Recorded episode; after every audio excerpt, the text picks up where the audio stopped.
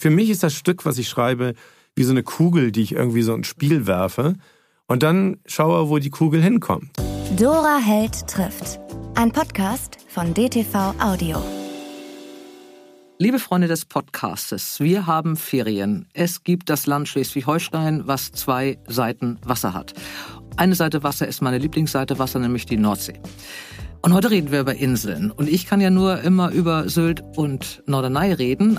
Deswegen habe ich mir heute jemanden gesucht, aus mehreren Gründen.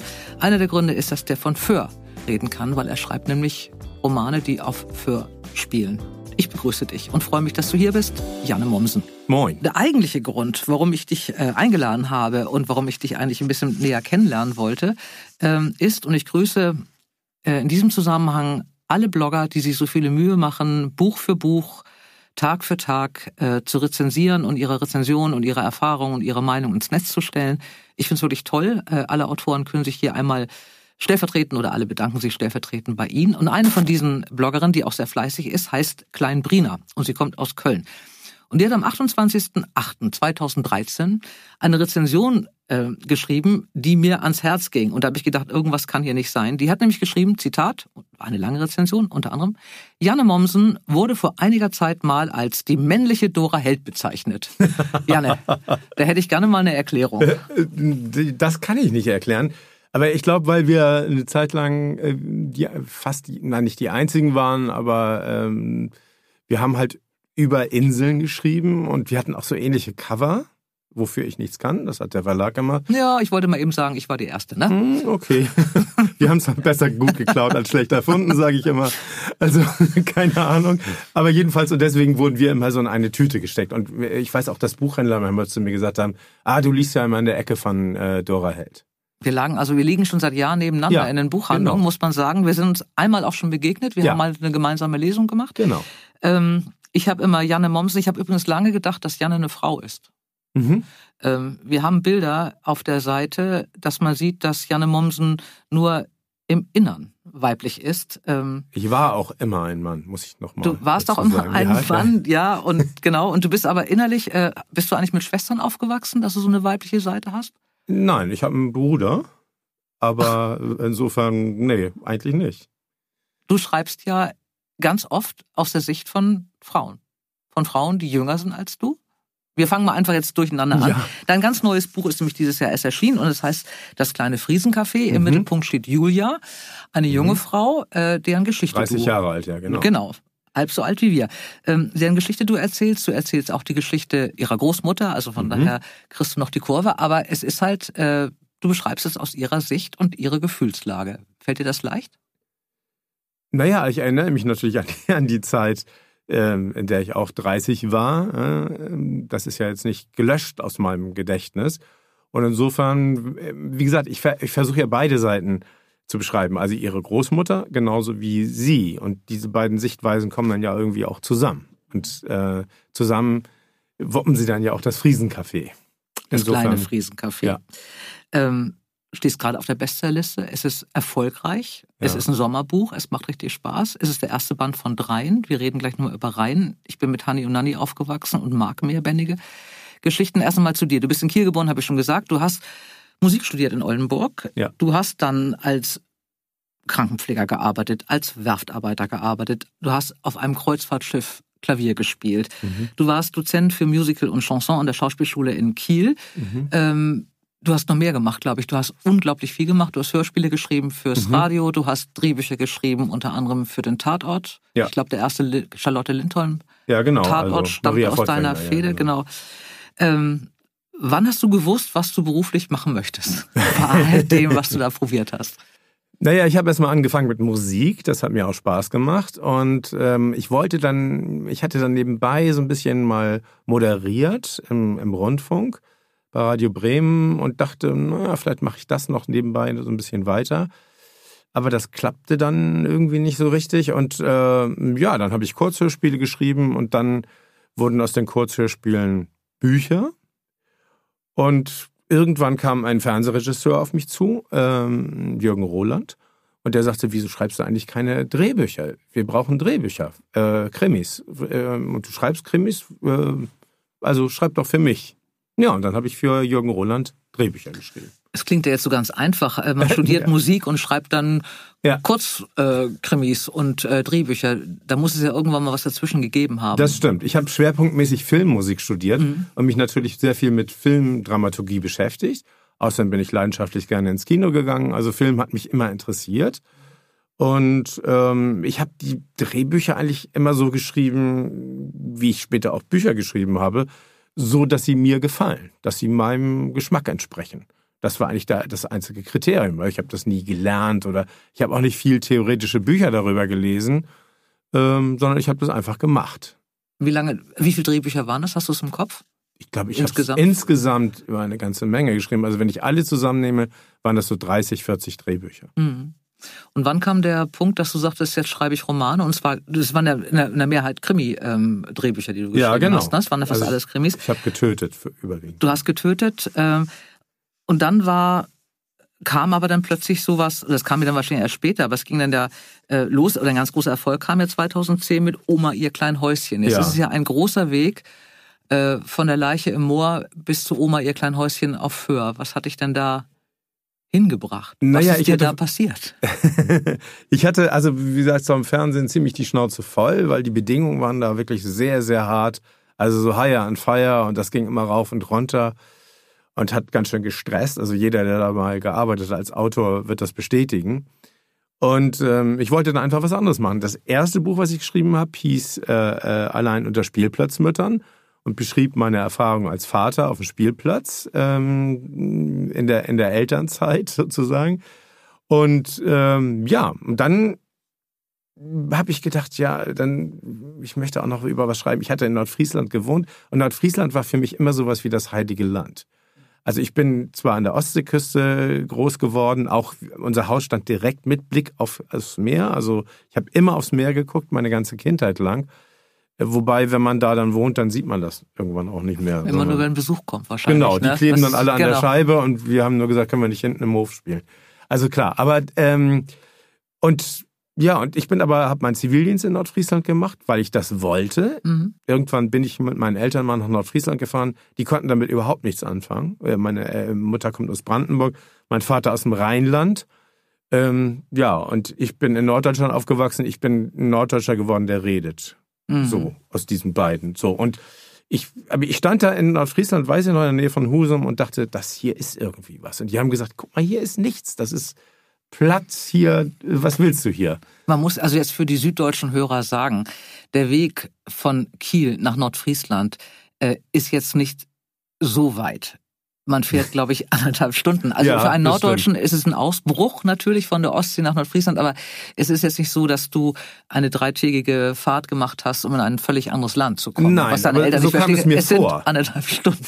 Na, das stimmt, aber so kam es mir vor, weil wir sind wirklich nur immer in die Ostsee gefahren, beziehungsweise nach Ostholstein auch.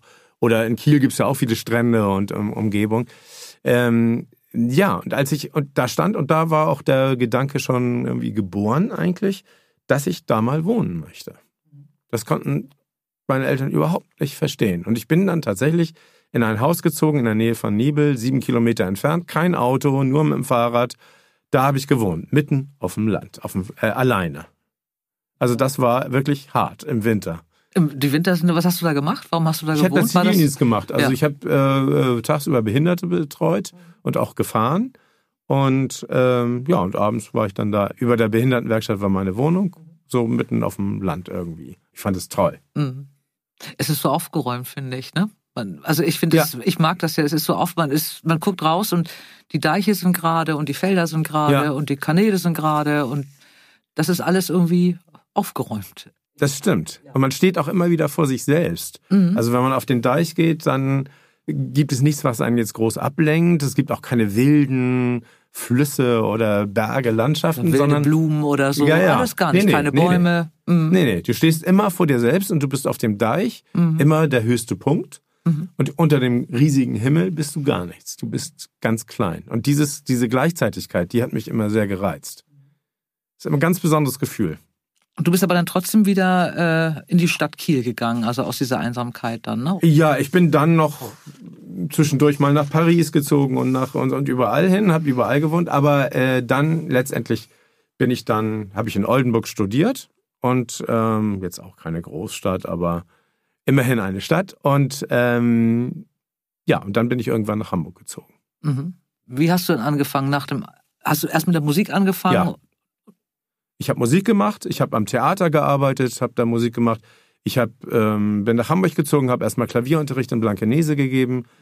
Und ähm, ja, und äh, erstmal überhaupt eine Grundlage zu schaffen, von irgendwas zu leben. Weil es, äh, und nebenbei habe ich dann immer geschrieben und gemacht und getan. Und ja, und habe auch versucht, dann irgendwann zum Fernsehen zu kommen. Also nachdem ich ein paar Hörspiele beim NDR gemacht habe, äh, so Kurzhörspiele, ähm, habe ich dann versucht, zum Fernsehen zu kommen. Das war dann trotz Jürgen Roland, hat es dann noch ein bisschen gedauert.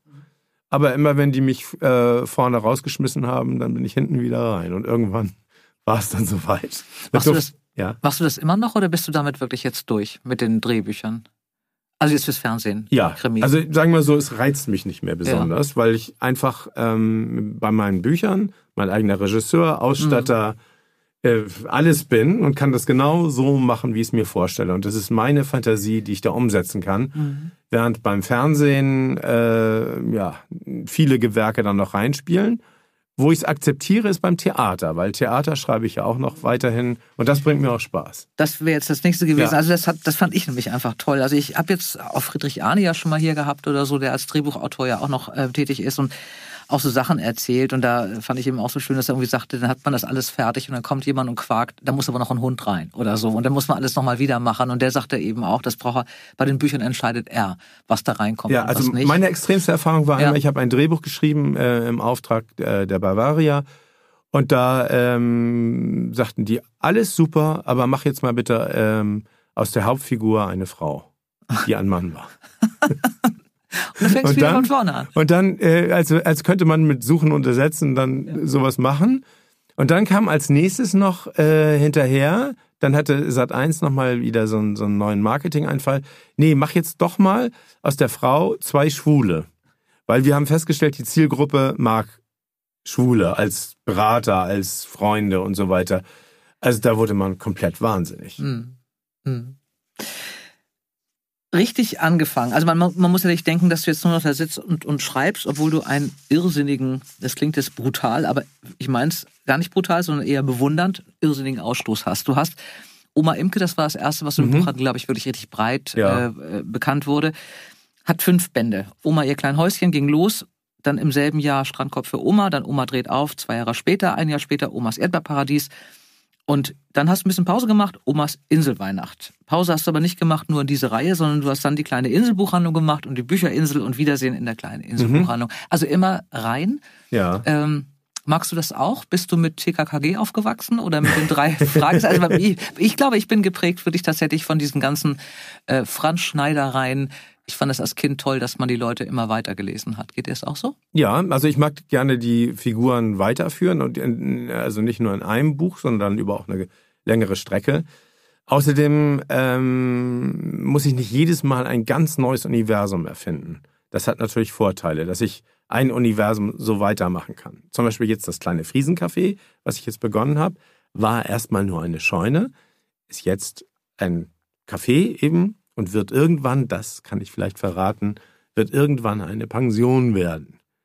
Ja, also über ein paar Hochzeitsfeiern kommen dann Gäste und so weiter und das entwickelt sich so langsam. Und in diese Pension kann ich dann ja auch Gäste setzen und äh, mit denen alles Mögliche machen. Also da freue ich mich schon sehr drauf. Du hast den ersten Band fertig, besitzt jetzt am zweiten. Wann genau. kommt die Fortsetzung? Der, also die, der zweite Band kommt jetzt im Februar. Jetzt schon im Februar. Erscheint im mhm. Februar. Mhm. Ähm, vorher erscheint aber noch ein Weihnachtsbuch. Mhm. Und dann äh, kommt dann wieder im Zyklus, also ähm, im Februar danach, äh, mhm. dann das nächste Buch. Ein Jahr. Das sind eben nur deine Reihen. Du machst dann ja eben auch noch alle möglichen anderen Sachen. Ein Buch ist mein wunderbarer Küstenchor. Mhm. Ähm, da bist du wieder bei der Musik. Du singst selber genau. noch im Chor, im Hafen City Chor. Machst du das noch? Oder? Leider während der äh, Pandemie ja, natürlich Corona. nicht. Ne? Ja, also, ja. aber ähm, da habe ich äh, ein paar Jahre gesungen. Klar, vorher habe ich noch in ein paar anderen Chören gesungen. Hat mir irrsinnig viel Spaß gemacht. Es ist komplett unmöglich, ähm, aus einer Chorstunde oder aus einer Chorsession zu kommen und keine gute Laune zu haben. Also man tanzt da eigentlich immer raus. Das ist so toll, weil man kriegt einfach immer gute Laune und es bringt auch Spaß mit den anderen Leuten. Ähm, ja, das fand ich super. Hoffentlich geht das irgendwann mal wieder los. Ja, ich, also meine Schwester singt auch in diesem Hamburg singt. Ich bin so, ich singe so schlecht, dass Ja. ich mal aus, äh, ich glaube, das war in der fünften Klasse aus dem Schulchor geflogen bin, weil ich das Lied so schön fand und mit geschlossenen Augen sehr laut diese Strophe gesungen habe. Mhm. Und dann sagte mein Lehrer, ich werde es nie vergessen, Herr Dr. Eising, wer singt dann da so falsch? Und dann hat er mich entdeckt und hat gesagt, lass es. Und ich musste, durfte nicht mehr mitsingen. Und seitdem Oh. denke ich immer, ich, irgendwann traue ich mich noch mal und gehe mal zum Chor. Du Ähm, kannst zu Hamburg Sing gehen. Da sind 500 Sänger. Da hört ja, kein ich Mensch, weiß, wie du singst. doch, meine Schwester geht da auch immer hin und dann würde ich wahrscheinlich neben ihr und dann würde sie wahrscheinlich auch sagen, Gott, wie singst du falsch. ähm, deine Musik, hat, das hat mich ja so beeindruckt. Ähm, ich glaube ja immer, dass Männer, die Klavier spielen können, jede Frau rumkriegen. Ich meine, dieses Klischee äh, bleibt ja noch immer, egal wie alt man wird. Muss ich dazu was sagen? Nee, brauchst du nicht. Äh, Janne, wir müssen ja keine privaten, delikaten Geschichten. Ich will auch nicht, dass du erpressbar wirst oder so. Aber Männer, die Klavier spielen können, davon bin ich überzeugt, kriegen mehr Frauen rum als Männer, die gut sind beim Badminton oder so. Ähm, ich habe ein ganz schönes Video gesehen. Du hast auf einem Schloss äh, das Ja. Inselcafé jetzt geschrieben. Ja. Äh, ich habe aber nicht so genau verstanden, warum. Also, du kanntest die Leute oder Ja, genau. Ich kannte schreiben? die Schlossbesitzer. Mhm. Also das waren, äh, die haben auch eine Burg, eine kleine Burg in Hamburg an Mhm. der Alster, die kaum jemand kennt, eine Zierburg. Und da bin ich ein paar Mal, habe ich ein paar Mal gelesen, habe auch Klavier gespielt. Und die hatten mich eingeladen, als Residenzautor dort zu arbeiten. Und das habe ich dann auch gemacht. Und wunderbar in diesem Schloss. Also Traum. Ganz schöne schön war Bilder, das. ja, ja. Das war ja ein bisschen aus dem Inneren gefilmt und auch die Ja. Aussicht. Das ist, wo liegt denn das genau? Das liegt in der Nähe von Güstrow. Ja. Und äh, Schloss Fiedgest. Und äh, wunderschön und ist auch noch, das Schloss ist auch noch so im Werden, also die renovieren das noch in, immer weiter. Und ja, und das war auch während der Pandemie toll, weil ich ähm, da mal rauskam. Mhm. Und auch mal mit, plötzlich saß man im, im Wintergarten mal mit vier Leuten an einer langen Tafel wieder zusammen. Das Mhm. war ganz ungewohnt. Also wie aus einem anderen Leben. Mhm. Also das war wirklich toll. Also das richtig klasse. Und wir haben dann ja auch diesen Film gedreht. Also der, Der ähm, Traum schön ist, ich war, also vor allen Dingen war ich dann ganz beeindruckt, als du dann irgendwie wie der Schlossherr äh, himself dich da an den Flügel gesetzt Ja. hast und mal so ein bisschen gespielt hast irgendwie. Ja, und da hab ich gedacht, ja. Herrlich. Ja, wunderbar. Das hat auch, da habe ich immer Pause gemacht. Das war natürlich ein Traum. In so einem wunderschönen Saal mit einem Steinway-Flügel, also so ein bisschen sich äh, zwischendurch zu entspannen. Also das fand ich ganz klasse. Und ähm, ja, da kann ich auch den Schlossherrn da, der Dame Miriam Hager äh, und Helga Hager wirklich danken, dass sie mir da die Möglichkeit gegeben haben. Hm. Und alle sind auch alle Journalisten dorthin gekommen, ähm, als das, bevor das Buch rauskam, kurz vorher, und haben über das Buch berichtet. Wie lange durftest du das schreiben? Äh, ein paar Wochen. Super.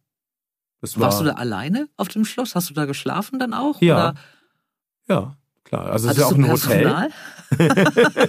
das sah, es sah wirklich sehr, es sah aus, als wärst du ganz einsam und würdest dann, um die Zeit so ein bisschen zu vertreiben, ein bisschen am Flügel dich an, an den Flügel setzen, aber ich nein, nein, sonst da ja waren noch gesehen. andere Menschen und so weiter. Und äh, äh, ähm, es gibt immer noch Leute, die da Karten in den Briefkasten stecken, weil sie denken, ich wohne da jetzt. Mhm. Das muss ich jetzt mal dementieren. Ich wohne da nicht.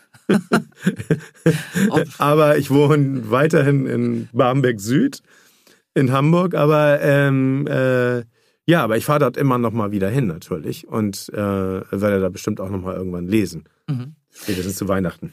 Du machst ja ganz viele Lesungen und Veranstaltungen. Du liebst das. Du bist auch Mhm. wirklich ganz viel unterwegs. Äh, da hat dich Corona ja wahrscheinlich auch Ja. irgendwie so ein bisschen unglücklich gemacht, dass da Genau. nichts mehr ging. Ähm, ich hänge immer noch am Klavier. Ähm, machst du das mit Musik, die Lesung? Wo es geht? Oder, Ja. Ähm, Also wo ein Flügel steht, äh, mache ich das immer mit Musik. Ich habe auch ähm, das erste Weihnachtsbuch, ähm, Omas Inselweihnacht, da habe ich dann auch mit den Leuten gesungen. mhm. Und ich habe zum Beispiel auch auf Schloss Wiedgest, äh, ich wusste nicht so richtig, also wenn man so Leute zum Singen auffordert, kann das auch mal peinlich sein. Mhm. Also dass alle sich so umgucken und denken, oh, ich, eigentlich möchte ich das nicht. So, so ähnlich wie wenn man auf die Bühne muss, ja so. Und, ähm, und dann habe ich das ausprobiert und das war ganz komisch. Ich habe also mit denen ein friesisches Lied gemacht, ein plattdeutsches Lied von Knut Kiesewetter, was beides kannte da kein Mensch natürlich in Mecklenburg. Und ähm, ein deutsches Lied, Ode Fröhliche, also so ein normales Weihnachtslied. Und die haben alle super mitgemacht, die Mhm. Leute. Und irgendwann, ich hatte so einen Zettel vorbereitet, dachte, na, jetzt ist mal gut hier mit drei Liedern. überfordere die mal nicht. Und dann war ich so fertig und dann meldete sich eine Frau und sagte, entschuldigen Sie bitte, da auf dem Zettel stehen aber noch zwei Lieder, wieso singen wir die denn nicht? Und dann habe ich die mit denen auch noch gemacht. Da war ich wirklich sehr ergriffen. Da haben alle mitgemacht. Und sogar auf Friesisch, was wir alle nicht können, aber wir haben es probiert. Friesisch und Plattdeutsch ist nächstes Stichwort. Ähm, du schreibst Drehbücher fürs Theater und unter anderem fürs Hamburger Unsorg Theater. Und da ja. hast du ein, äh, eine Single-Geschichte gemacht, äh, mhm. äh, Butterby die Fisch, Sing à la carte, die im Mai 2016, glaube ich, Premiere hatte ja. und super besprochen wurde. Ja. Äh, erzähl mal, ist die auf dich zugekommen, das Unsorg Theater? Äh, bist du da im Rahmen deiner Theaterdrehbücher zufällig nee. rangeraten? Wie kommt man dahin? Alles nicht. Ich habe einfach Lust gehabt, ein Theaterstück zu schreiben. Mhm. Und habe mich hingesetzt und das getan. Mhm. Und geschrieben Singles à la carte. Fünf Singles treffen sich ähm, zu einem Blind Date äh, und lügen alle wie verrückt. Natürlich, um sich gut darzustellen. Und richtig schlimm wird es erst, als sie sich die Wahrheit sagen. Und das hat mir ein, äh, einfach riesen Spaß gemacht. Ich habe mir das so ausgedacht und dann habe ich das an meinen Verlag gegeben. Rohwald hat ja auch eine Theaterabteilung. Und ähm, die haben das dann einfach angeboten. Und erstaunlicherweise, damit habe ich wirklich gar nicht gerechnet, hat das Unseuchtheater mhm. zugeschlagen.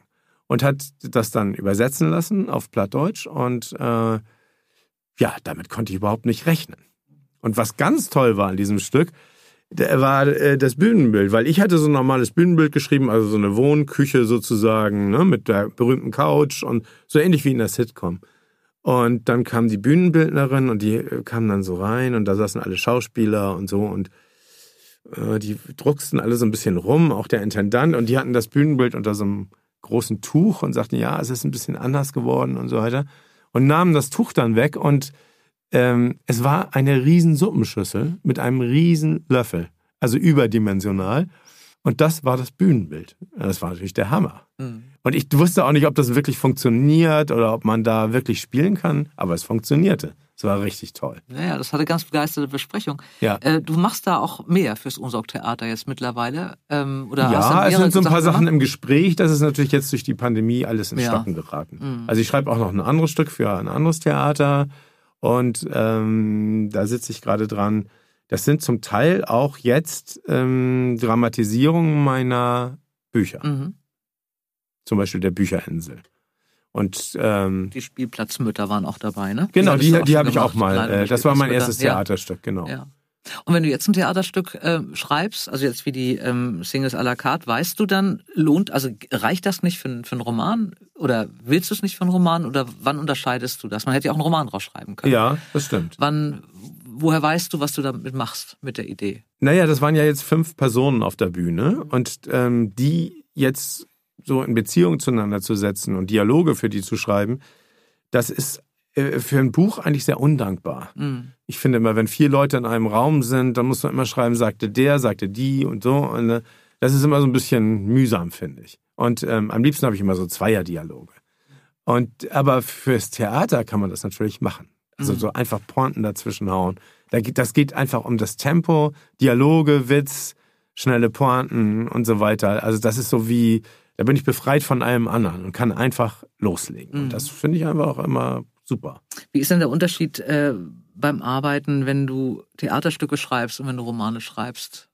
Äh, was geht dir da schneller von der Hand? Was ist dir lieber, leichter? Also, sagen wir mal, mehr Aufwand machen natürlich Romane, da muss mhm. ich ja alles beschreiben. Mhm. Und äh, schneller geht in gewisser Weise Theater erstmal, um so die erste Fassung zu schreiben.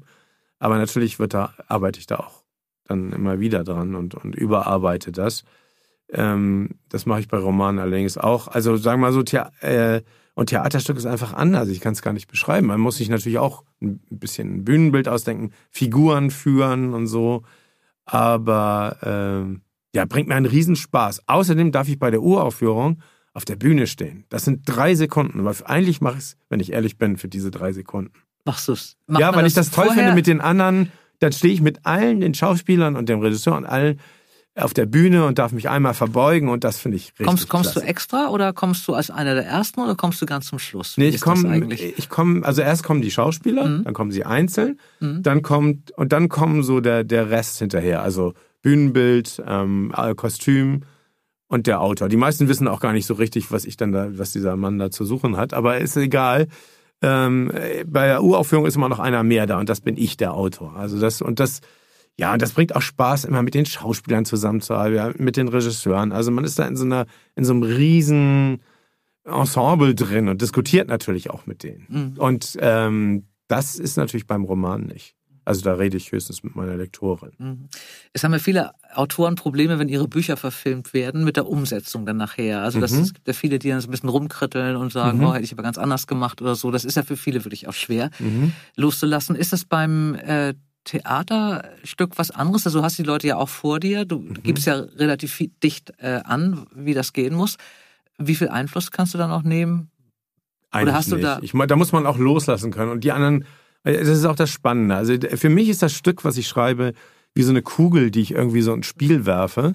Und dann schaue, wo die Kugel hinkommt. Zum Beispiel die, äh, mit der Suppenschüssel, das hätte ich mir selber nie, da wäre ich nie mhm. drauf gekommen einfach. Und plötzlich spielten die alle in einer Suppenschüssel. Und, äh, äh, und das hatte natürlich dann auch Auswirkungen für die Handlung und viele Szenen wurden da, bekamen dadurch nochmal so einen ganz anderen Dreher. Und ja, das finde ich einfach spannend. Genauso das, das, das, ähm, na, das Kostüm zum Beispiel oder ähm, alles, die Frisuren, der, äh, also da, da denken die sich immer was aus und ich finde es einfach schön, ein Teil davon zu sein. Und da muss man auch ein bisschen zurücktreten und sagen, ich möchte das gar nicht bis zum Schluss kontrollieren. Also ich bin einfach neugierig, was dann andere daraus machen. Ja, das ist auch schön, wenn die das auch so ernst ja. nehmen dann. Das ist auch so ja, ein ganz, genau. ganz schönes Gefühl, finde ich. Da hat man was gemacht und die anderen nehmen das so, machen sich so viel Arbeit damit. Das ja, manchmal erschreckt mich toll. das sogar ein bisschen. dann denke ich, ich habe es doch einfach Hallo, nur so dahingeschrieben. Das war doch gar nicht so gemeint. genau, genau. War doch gar nicht so ernst gemeint. ähm, du hast mal mit einem Co-Autor geschrieben, mit ja. Ralf Pingel. Männer können auch anders und ja. träumen weiter, Mann. Ja.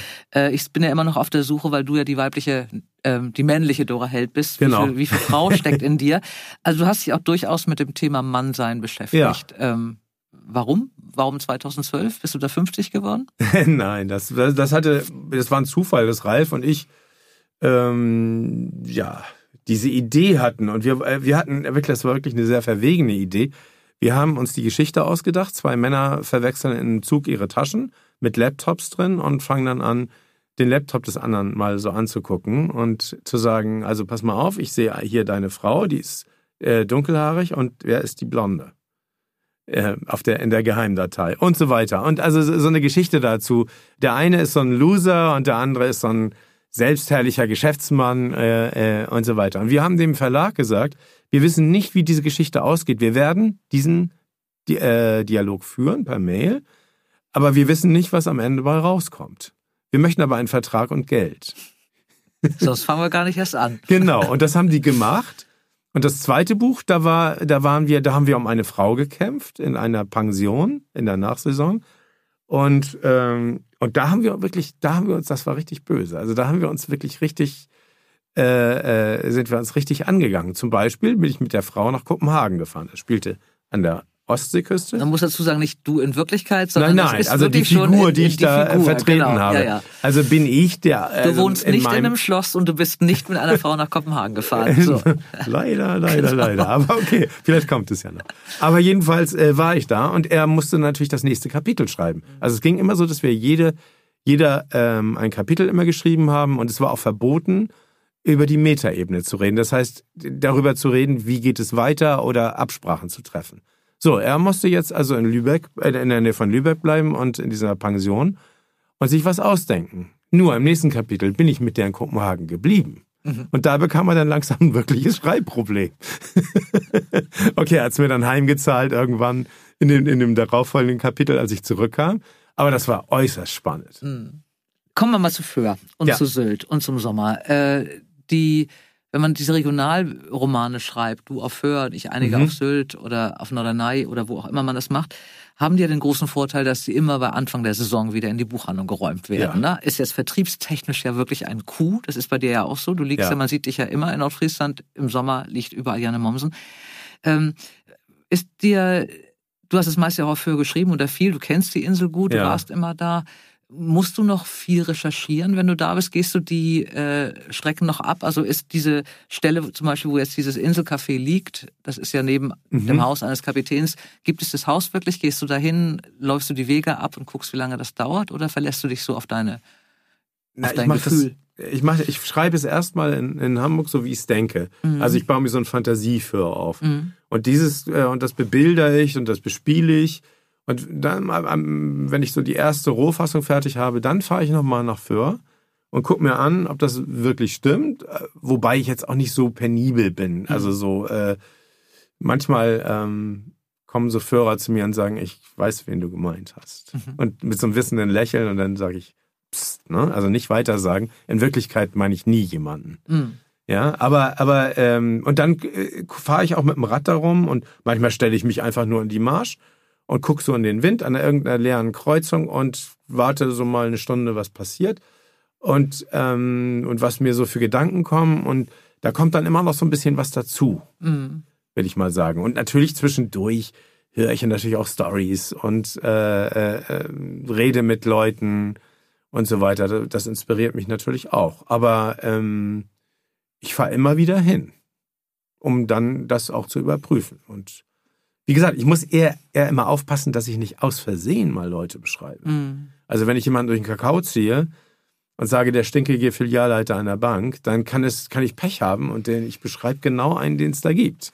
Ja, das darf man auch, glaube ich, nie machen. Also das mache ich ja nicht immer so, dass die Bank, wenn, wenn es eine Sparkasse gibt, was es auch schon mal gab, dann in einem der Inselorte, wo es keine mehr gibt. Also genau. Also, da habe ich auch mal wirklich immer Angst. Und immer, wobei das, man muss ja auch sagen, dass sich ja viele Leute erkennen, an die man noch nicht mal annähernd gedacht hat beim ja. Schreiben oder so. Ja, ne? Also hier diese Simone, das bin ich doch, oder? Also wo man ja, ja. welche Simone. Also das, das finde ich ja schon. Schreibst du auch für oder schreibst du die Titel oder schreib, dann spielen deine Romane auch für, weil du so an dieser Insel hängst oder weil es so wenig Arbeit macht, sich äh, das Bild hochzuziehen irgendwie? Also ich brauche ja auch mal ein Bild. Fällt es dir leicht, die Atmosphäre zu haben oder ist es ähm. bequem oder hast du Sehnsucht?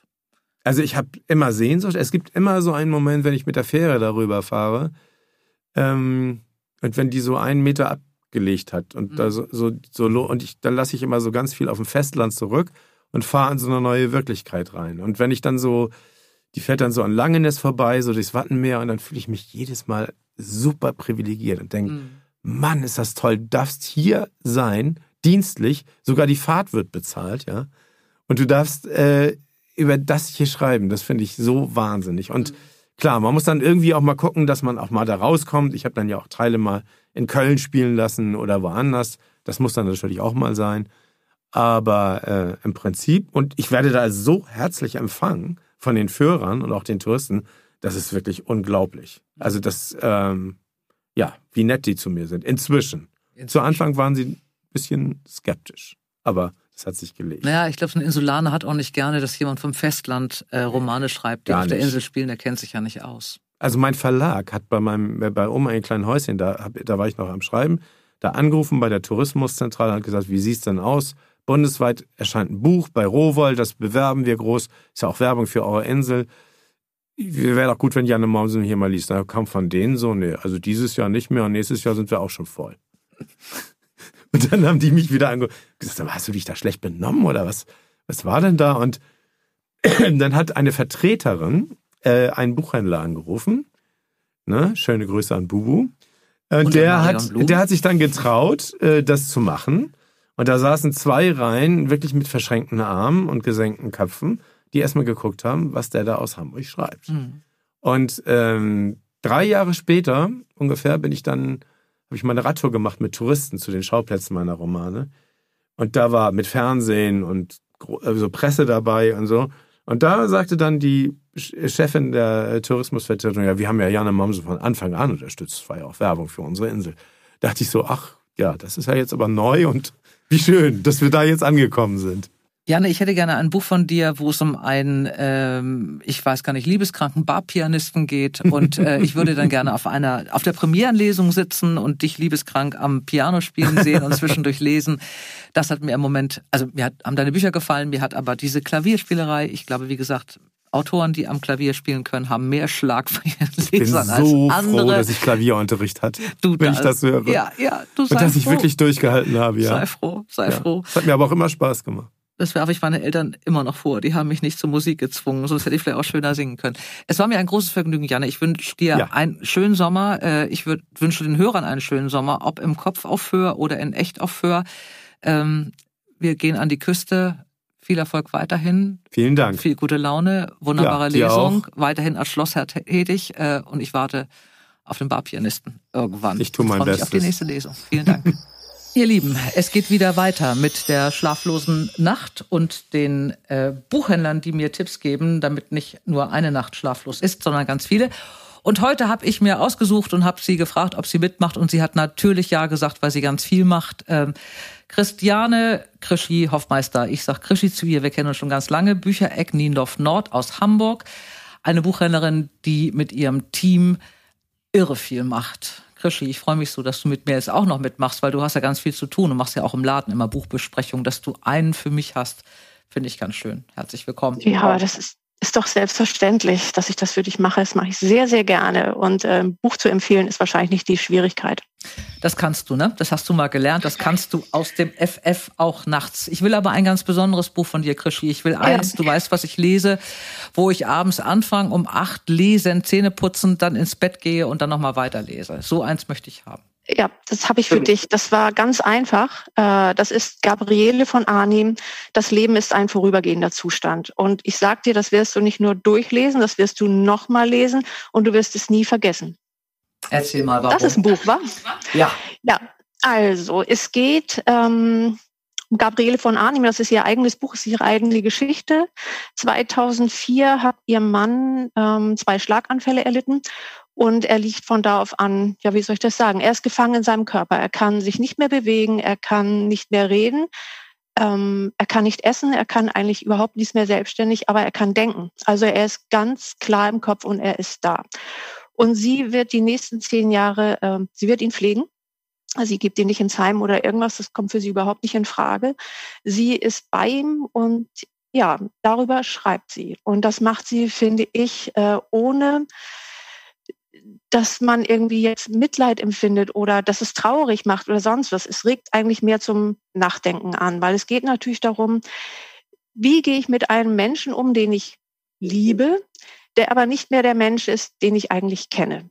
Also es ist eben nicht mehr der Mann, den sie kennt. Es ist eben ein anderer Mensch. Es ist ein Pflegefall, ganz, ganz klar.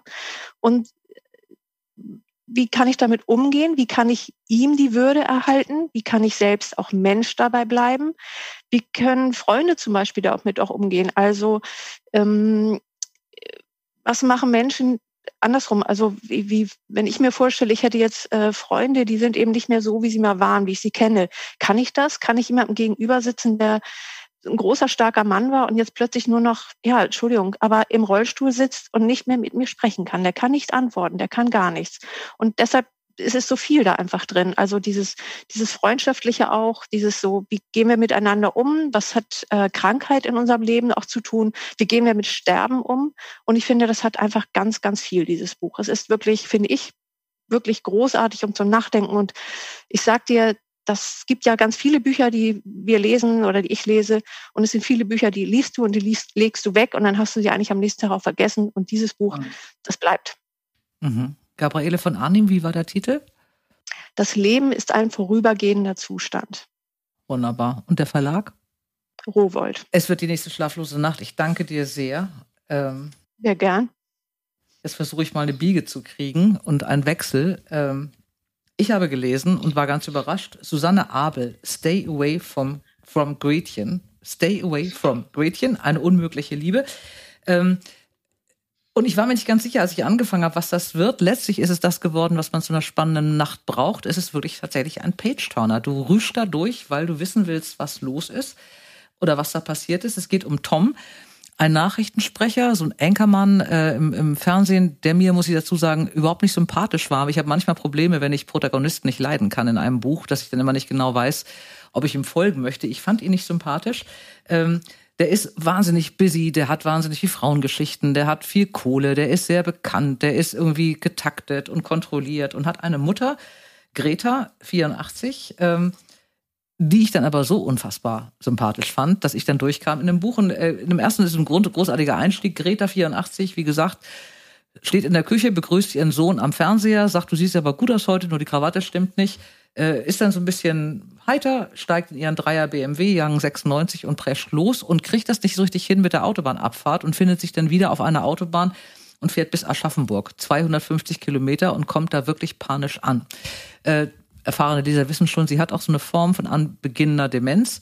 Ähm, sie wird von der Polizei angehalten. Sie bittet die Polizei, sie nach Hause zu bringen. Sie kann auch nicht erklären, wie sie da hingekommen ist. Und ihr Sohn wird nun mitten in der Redaktionssitzung angerufen und muss seine Mutter aus dem Krankenhaus abholen. Damit beginnt diese Geschichte, die immer spannender wird, je länger es läuft. Es geht nämlich nicht nur um eine Sohn-Mutter-Beziehung, äh, die mit von dieser Demenz überschattet wird, sondern es geht auch, auch darum, dass der Sohn eigentlich keine Ahnung hat, was die Mutter früher gemacht hat. Und es kommt so nach und nach raus. Es geht um eine lange Liebesgeschichte, die sie hatte als sehr junges Mädchen während des Krieges mit einem Besatzungssoldaten, Bob, und von dem sie schwanger wurde. Sie hat ein äh, Kind mit ihm, Marie, was zur Adoption freigegeben wurde, was ihr weggenommen wurde, weil es eben ein Mischlingskind war, das darf man dort auch nicht mehr sagen. Ähm, und es gab wirklich tatsächlich diese ähm, eine, eine Unmengen, das war mir nicht so klar. Die Brown Babies hießen, äh, das waren Kinder, die in der Besatzungszeit äh, unverheiratete Frauen bekommen haben. Und es gab wirklich so eine Adoptionswelle, dass diese Kinder nach Amerika adoptiert wurden. Unfassbar. Die Mütter wussten nichts. Ähm, das ist die Geschichte. Es geht um viele Dinge. Es geht um Flüchtlingsgeschichten. Es geht um diese Brown Babies. Es geht um die Besatzung. Es geht um die Nachkriegszeit. Es geht um eine Mutter-Sohn-Beziehung. Es geht um einen Sohn, der langsam seine Mutter kennenlernt, eigentlich erst in dieser Demenz, weil sie viele Sachen erzählt, die er gar nicht wusste. Und das Ganze ist dabei so unglaublich spannend, weil du wirklich wissen willst, finden die dieses Mädchen? Gibt es das überhaupt? Was ist mit dem Vater passiert? Wieso konnte das nicht gut gehen? Warum gab es kein Happy End? Äh, wieso hat sie dann einen anderen Mann geheiratet? Ist, was ist mit Tom? Also, und das macht die wirklich als Page-Turner. Also eine Geschichte, die wirklich ein hartes Thema hat, unglaublich gut erzählt. Susanne Abel, Stay Away from Gretchen. Ich finde den Titel schwierig. Eine unmögliche Liebe, finde ich großartig tolles Buch, sehr spannend. Kann man durchlesen bis um drei. Krischi, grüßt das Team der Buchhandlung im Büchereck Nendorf North und bis bald mal. Danke bis bald. dir. Dankeschön. Tschüss. Hier nochmal zu besseren Merken. Gabriele von Arnim, Das Leben ist ein vorübergehender Zustand, ist bei Rowold erschienen. Und Stay Away from Gretchen, eine unmögliche Liebe von Susanne Abel, ist bei DTV erschienen. Das nächste Mal treffe ich Dr. Christina Berndt eine der bekanntesten Gesichter in der Corona-Krise und auch eine hervorragende Autorin. Ihr Buch Resilienz, was uns stark macht gegen Stress, Depressionen und Burnout, stand mehr als zwei Jahre auf der Spiegel-Bestsellerliste und wurde in mehr als zwölf Sprachen übersetzt. Was Christina Bern schreibt, interessiert die ganze Welt und mich natürlich auch. Also um es ganz äh, jetzt wirklich schlicht zu sagen, hätten wir alle dieses Buch gelesen, wären wir besser durch die Krise vermutlich gekommen. Ich glaube schon, ehrlich gesagt. Also weil mir diese Dinge auch immer wieder helfen. Also ich muss mich auch manchmal wieder drauf besinnen, ja, und äh, denke schon, es ist wirklich ein Rüstzeug. Ihr Lieben, alle Buchtipps findet ihr in den Show Notes und ich wünsche euch ganz viel Freude beim Geschichtenentdecken. Eure Dora. Dora Held trifft. Ein Podcast von DTV Audio.